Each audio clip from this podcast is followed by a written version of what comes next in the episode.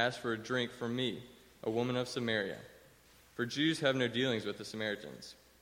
Jesus answered her, If you knew the gift of God and who it is that is saying to you, Give me a drink, you would have asked him, and he would have given you living water. The woman said to him, Sir, you have nothing to draw water with, and the well is deep. Where do you get that living water? Are you greater than our father Jacob? He gave us the well and drank from it himself, as did his sons and his livestock. Jesus said to her, Everyone who drinks of this water will be thirsty again, but whoever drinks of the water that I give him will never be thirsty again. The water that I will give him will become in him a spring of water welling up to eternal life. The woman said to him, Sir, give me this water so that I will not be thirsty or have to come here to draw water. Jesus said to her, Go call your husband and come here. The woman answered him, I have no husband. Jesus said to her, You are right in saying, I have no husband, for you have had five husbands, and the one you have now is not your husband. What you have said is true. The woman said to him, Sir, I perceive that you are a prophet. Our fathers worshipped on this mountain, but you say that Jerusalem is the place where people ought to worship. Jesus said to her, Woman, believe me, the hour is coming when neither on this mountain nor in Jerusalem will, your will you worship the Father. You worship what you do not know, we worship what we know, for salvation is from the Jews. But the hour is coming, and is now here, when the true worshippers will worship the Father in spirit and truth, for the Father is seeking such people to worship him. God is spirit, and those who worship him must worship in spirit and truth. The woman said to him, I know that the Messiah is coming, he who is called Christ. When he comes, he will tell us all things. Jesus said to her, I who speak to you am he. Just then his disciples came back, and they marveled that he was talking with a woman, but no one said, What do you seek? Or why are you talking with her? So the woman left her water jar and went away into town and said to the people, Come, see a man who told me all that, le- that I ever did. Can, can this be the Christ? They went out of the town and were coming to him. We can go to verse 39. Many Samaritans from that town believed in him because of the woman's testimony. He told me all that I ever did. So when the Samaritans came to him, they asked him to stay with them. And he stayed there two days. And many more believed because of his words. They said to the woman, It is no longer because of what you said that we believe, for we have heard for ourselves, and we know that this indeed the Savior of the world. If you're not already there, please turn with me to John chapter 6. If you don't have a Bible, you can look on or look at the announcement sheet. You'll see the scripture printed there uh, before you. Uh, welcome back to RUF. My name is Jason Sterling. I'm the campus minister. If you're a first time, uh, if this is your first time to RUF, I want to especially welcome you and let you know we're so glad you're here. And I would love to meet you. And so, thank you. Last week we had several people come up and introduce themselves, and that was awesome. So, I'd love to meet you if you're new and get to know you. Uh, and so, please do that after RUF. I heard a story or read a story a few years ago in Christianity Today. It was an article about adoption from Russell Moore. He is a seminary professor at Southern Theological Seminary in Louisville, Kentucky. And he and his wife have an adopted son from the former Soviet Union. And they talk about when they went on one of their required trips to adopt their son, about their experience. And he said he walked into the orphanage and he said the stench and the smell was absolutely horrible. That almost made him physically sick. But he said that wasn't the most horrible thing about it. He said the horror of walking into the orphanage was actually the quiet of it all. He said it was more quiet than a funeral home at night. He said, as they're walking down the hall, at one point it was so quiet that he grabbed his wife's arm and says, What is happening in here?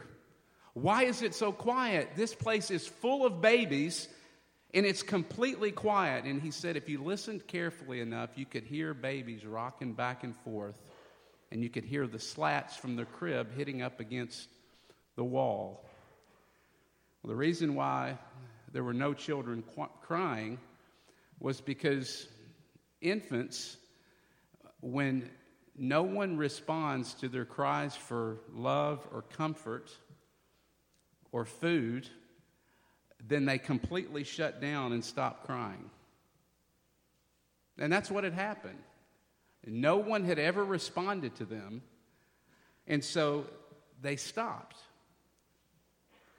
And then he talks about the silence that continued as he walked into his future son's room and he walked up to the crib. And he said that during the visit, they were there for several days. They would come at an appointed time, and he said we would read to him, we would pray with and for him, we would sing to him, we would tell him how much we loved him, and we would tell him uh, that we were coming for him, and we would hug him. Nothing. No cry, not even a whimper or a groan. And he said it came time for them to leave, and they were going back to the United States because they had to finish up some paperwork before they returned to bring their son, home for good. And so they walked out of his room, and they're walking down the hall, and he said that they shook with tears over the sadness of having to leave their son. He said that's when it happened. As they're walking down the hall, he said they heard the loudest scream that they had ever heard in their life. And their son had fallen back in the crib and let out the loudest guttural yell that you have ever heard. It was as if he knew that for the first time, maybe, that his cries would be heard. He knew deep down that there was someone that loved him and cared for him. Why do I begin with the story? Well, because I believe it's such a good picture of John chapter 4. Because in this story, we have a woman who has essentially shut down because she's all alone and no one cares for her. She's full of shame and full of guilt, and yet Jesus moves towards her and loves her and cares for her in a way that she's never been cared for in her life. And she experiences the love of Jesus. And in a sense, if you followed along with the reading, by the end of the story, she lets out, in a sense, a guttural yell as she goes back into her village and talks about what Jesus has done for her and how he has loved her and given her new life. We're going to see that in our passage when we study it tonight. Let me pray and ask God to help us. Father, we ask that you would come uh, and be near to us. We need you and we need your spirit to take this word and to apply it uh, to our hearts. Lord, I pray that we would be encouraged uh, tonight, that we would uh, sense that only true and lasting satisfaction and happiness can be found in you. Would you convince us of that fact? And would you also remind us tonight of the incredible love that you have for us? Would you do these things in Jesus' name? Amen. If you were here last week, uh, we've been continuing our study through the Gospel of John. And last week we were in John chapter 3, and we talked about the story of Jesus and Nicodemus. And if you recall, Nicodemus was a highly moral insider. He was a mover and a shaker, well connected, he was wealthy, he was a ruler, uh, he knew his Bible, uh, he had great community, he was a leader in his community. Well, tonight in John chapter 4, we see the complete opposite. We see a woman uh, who is an outsider. She's a religious outsider, she's a moral outsider, and she's a social outsider. Translation, she is an outcast. And John, if you look and notice in his gospel puts these two people side by side for a purpose. Because John actually wants us to take them together. Why? Well, because John wants to teach us something about Christianity tonight. And he wants us to take them together because here's what he's trying to show us that though there couldn't be two people more different than Nicodemus and this woman, their need is exactly the same. At the deepest level, they both need Jesus. In John chapter 4, Jesus or John introduces us to a woman, and if you noticed as we read, he doesn't even give us her name. But here's what we do know she is not one of us. No, she's an outcast. She's in all the wrong social circles. She's at the bottom of the barrel. And people wanted nothing to do with her. She's been used and she's been beaten. But, friends, we have a lot to learn from her tonight. A lot to learn about what Christianity is and about what the gospel is all about. We learn three things from her about the gospel and Christianity, and we learn it as we look at her background, as we look at her questions. You have an outline there, and from looking at her response. Background, questions, and response. Let's look at number one her background. To really get the sense of how remarkable this passage is, and the interaction that takes place between Jesus and this woman, we've got to understand a couple of things. First of all, we need to understand that she's a Samaritan.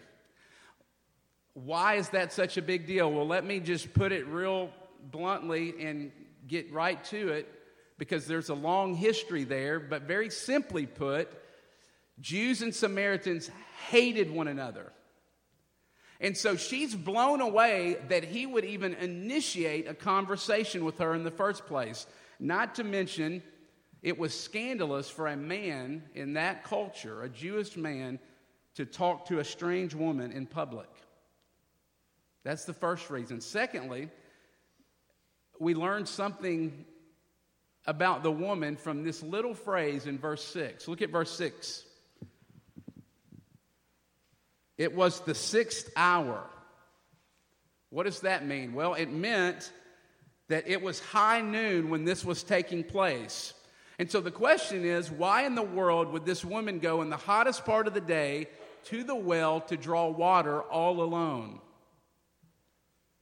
Well, we quickly realize that she's a moral outcast as you read the story. She's a complete outsider within her own community. Back then, it was actually a community or social event for women to go get water from their village. So they would go with lots of other women at the earliest part of the morning or at the end of the day because it was cool and they didn't have the sun beating down on them. And they would go with other women and gather water for their families and for their animals. But notice the Samaritan woman. That's not what she's doing. She's alone and she's at the hottest part of the day because she wants to be unbothered by other people. And as the conversation progresses in the story, we understand why, don't we? She's the town tramp. She was known for her immorality. And more than likely, she had gone with other women before and she was looked down upon and talked down to and treated very hatefully. And she didn't want to endure the shame, and she didn't want to endure the guilt. And so she just stopped and she started going alone when no one else would be around. And notice what Jesus does here. Jesus deliberately reaches across every significant barrier he reaches across racial and cultural and gender and moral barriers in order to connect with her, reach out to her, and care for her. And in doing so, Jesus teaches us something about Christianity. That at the very heart of Christianity is a breaking down of walls that exist between us and other people. At the very heart of Christianity is a moving not away from, but towards people that aren't like us. moving towards people that are broken and messy. And then the question becomes how in the world does that start to happen in our own lives? How do we start to break down walls and move towards people that aren't like us or people that are hard to love that are all around us? Well, you've heard me say this, these kinds of things before, but really we have three options.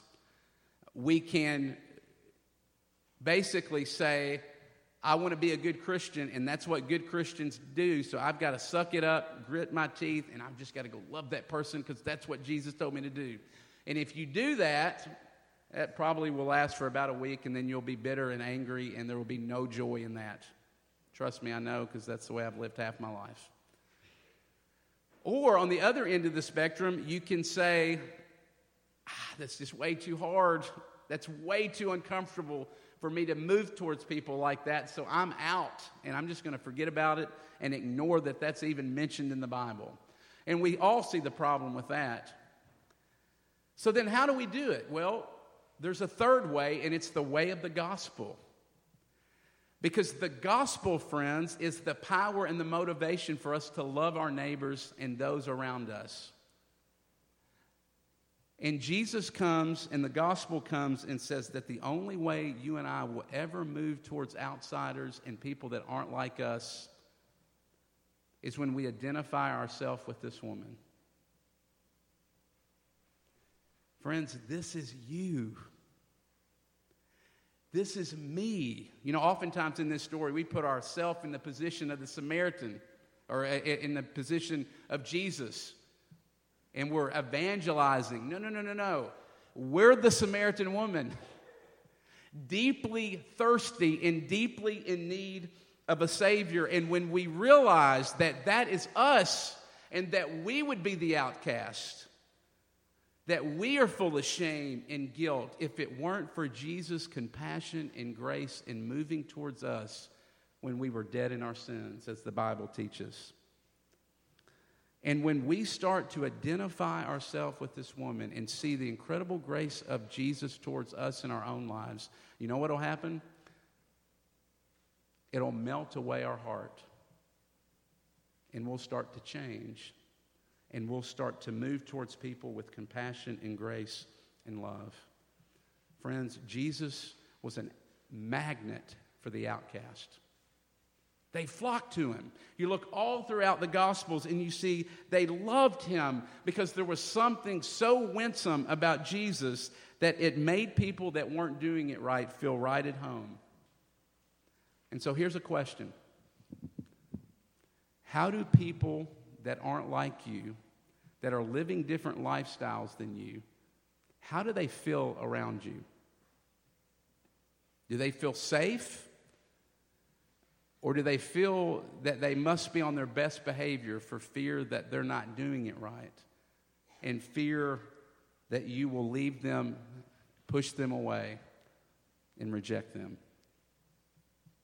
That's the first thing. We see, we learn something about the gospel, about Christianity, from looking into the background of this woman. And secondly, we learn something from her questions. Look at verses 13 and 14. Jesus does what he always does is notice he never pulls punches. He goes right to the heart of the thing in the person's life that is holding them back from following him wholeheartedly. And he does that with this woman. Look at those verses. He says, Everyone who drinks of this water, meaning the water at the well, will be thirsty again. But whoever drinks of the water that I will give them will never thirst because the water I give them will become a spring of water welling up to eternal life. What in the world does that mean? Here's what Jesus is saying in short Jesus is saying that I can give you, I can put inside you a lasting satisfaction that goes all the way to the core of your being and is there regardless of circumstances and what happens on the outside of you. That's what he means. Look at verses 16 through 18. He exposes the woman's sin. He says, Go call your husband. And she responds, I have no husband. And he says, That's right. You have five husbands. And the one you're living with now is not your husband. And you're thinking, Whoa, Jesus, that's a little harsh. Why in the world would you respond to her that way? I thought you were loving her. He is loving her. He's not being shameful to her. Jesus, here's what he means and the reason he responds that way. Jesus is saying, if you want to understand this water, this living water that I am offering you, then you've got to understand where you've been seeking it in your own life. And he shows her and reveals that she's actually been seeking it in men and in the arms of other, lo- of other lovers. And he says, It's not working for you. In fact, it's eating you alive and it will never stop. You see, everyone Jesus is saying here is living for something. But Jesus is arguing that if he is not the thing, then it will abandon you and it will fail you at the end. And as I was, as I was studying, I was reminded of the 60 minute interview a couple of years ago with Tom Brady. It's worth looking up on YouTube if you haven't seen it, but Tom Brady is an NFL quarterback for the New England Patriots.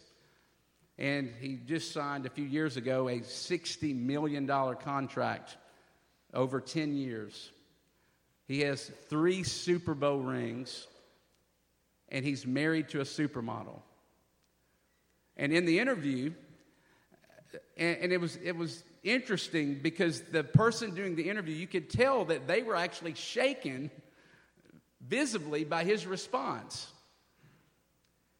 And listen to what he says. He says, I have everything that I've ever wanted. I have three Super Bowl championships. I have a beautiful wife. And he said, Yet I still feel that there's something more. It's not enough. And it gets, those comments get right at the heart of what Jesus is saying here. Jesus is saying, Yes, unless I am at the center of your life, and unless you go to me to get your thirst quenched, and unless you go to me for satisfaction and fulfillment, then the thing that you are running to, if it is not me, it will fail you. It will abandon you. And it will actually eat you alive from the inside out. So here's my question Think about your life right now. Where are you running and going to, other than Jesus, to get your thirst quenched? What wells are you going to in drawing water from? Well, some of you, maybe it's like the woman in the passage, and you're trying to get your thirst quenched from relationships. And so your life looks like bouncing from one relationship to another. You get in one relationship, it ends, and in a matter of days, you're right back in another one. Because you're saying, I am thirsty, and that's where I'm getting my thirst quenched. Or maybe some of you, you go and you're getting your thirst quenched from the compliments of others. Your whole life is built around getting other people's approval, whether it be from a guy or a girl or a friend group or from a teacher or from a family member. And so you build your life on trying to suck compliments and approval out of other people. And you know that that doesn't do it because that quickly ends, and you find yourself the next week going right back to the same thing and doing things and saying things in order to guarantee a compliment. You're dying of thirst, and you deeply want to be satisfied. But some of you, I, I realize that you are absolutely haunted by your past. And you think oftentimes when you're lying awake in the middle of the night, you're thinking, if I would just have made better decisions, I wouldn't be in this place and my thirst would be quenched. If I would just have done this thing or that thing, then things would be good for me and I wouldn't be here. And what you're saying is that if I could just have the perfect life, my thirst would be quenched and I would be good if my life were better. No. Think about Nicodemus. You and I would look at Nicodemus, and if you were here last week, we'd look at him and we'd say, He's the man, he's got it together. But Jesus said he was still thirsty because he was not going to Jesus to get living water. Friends, Jesus says to every single one of us tonight that unless we go to Him for living water, then we're going to live in a constant state of dehydration. Then we're going to live in a constant state of thirst because only in Jesus can we truly be satisfied and have the thirst quenched at our deepest level. The gospel we see here, we learn something from her background, from her questions, and lastly, her response.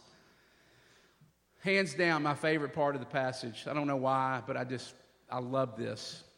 28, look at verses 28 with me and then 39 and 42. I love her response.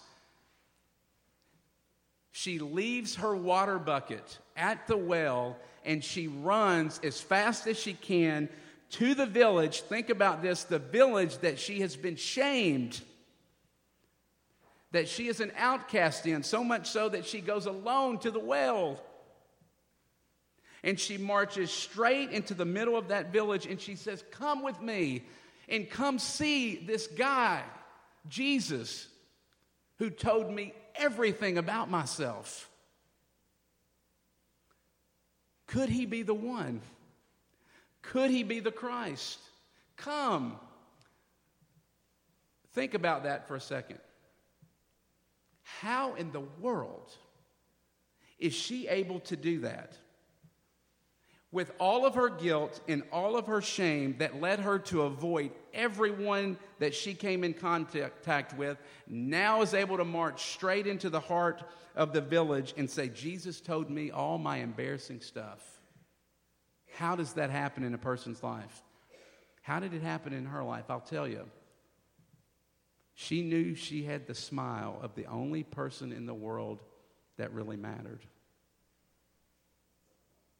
It reminded me of a story I heard recently from a good friend of mine, Nathan Turkweek. He's a pastor in Memphis now, but he was a former RUF campus minister. And he tells this story about when he went to Libertyland several years ago. Anybody, Memphis people, remember Libertyland? Yes, okay. Uh, it closed actually in 2005 for a financial reason, but it was an amusement park. And my friend went to Libertyland, and it was a hot summer day, and he's riding all the rides. He's with his family. Uh, he's exhausted, tired, and hot.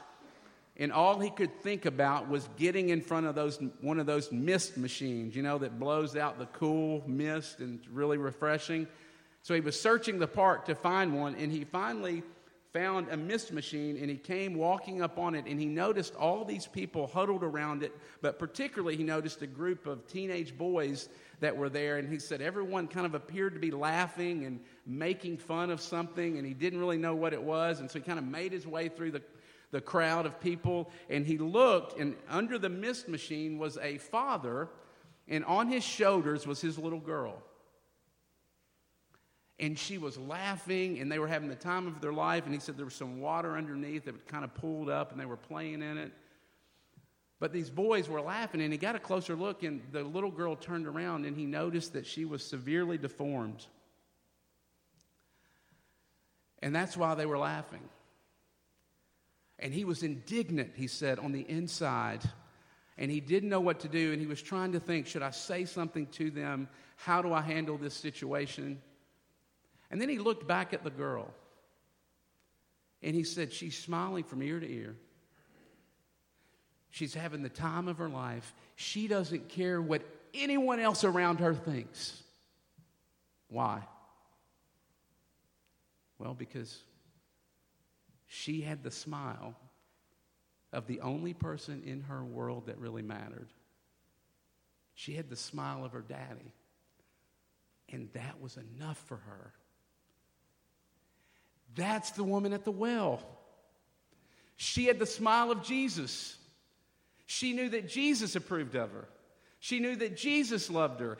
And so she was able to go right into the heart of the city with confidence and tell them what Jesus had done for her. She had finally met a man who knew her all the way to the bottom, knew the sexual abuse, knew the sexual sin, knew the physical abuse, knew the guilt, and knew the shame in her life, and he didn't leave her or hurt her. But instead, moved towards her with compassion and love and gave her true and lasting life. How does that happen? How do we get to a place like that? How do we get there? Well, John chapter 19, you can write this down. It blew me away. I actually learned this this week. I'd never noticed this before. But in John chapter 19, John is writing about the crucifixion of Jesus. And you know what he says as he's describing the scene of the crucifixion? It was about the sixth hour. You heard that before? It was high noon. It was the heat of the day. And Jesus is hanging on a cross in the scorching sun. And there's silence. And out of the silence, Jesus cries out something. You can read it in John chapter 19. And you know what he says out of the silence? You know what he cries? I thirst. I thirst. And he meant in that moment more than physical thirst. Because in that moment on the cross, Jesus was experiencing the loss of his relationship with his Father because he was getting the punishment for our sin that we deserved. He took it upon himself, and on the cross, he was cut off from his Father. In other words, he was cut off from the true source of living water. And I love what Keller says. It can only be said in a way that Keller can put it. Tim Keller, pastor in New York City, he says, On the cross, Jesus experienced cosmic thirst so that your spiritual thirst could always be satisfied. Friends, I don't know where you are spiritually, but if you are a Christian tonight in this room and you believe in Jesus, the verdict is already in on you. You know what that means? That means that you and I don't have to go to relationships and look for smiles. We don't have to go to our GPA we don't have to go to our body image to look for favorable verdicts and smiles. We do not have to go to popularity and our achievements and our success. Why? Because we have the verdict of the only one that really matters Jesus. And you know what he says? You're beautiful, you're accepted, you're successful, and you're loved. That is the gospel of Jesus Christ. And it's the same for everyone. Same for the insider as it is for the outsider. It's the same for the skeptic and everyone in between. Friends, that's an invitation.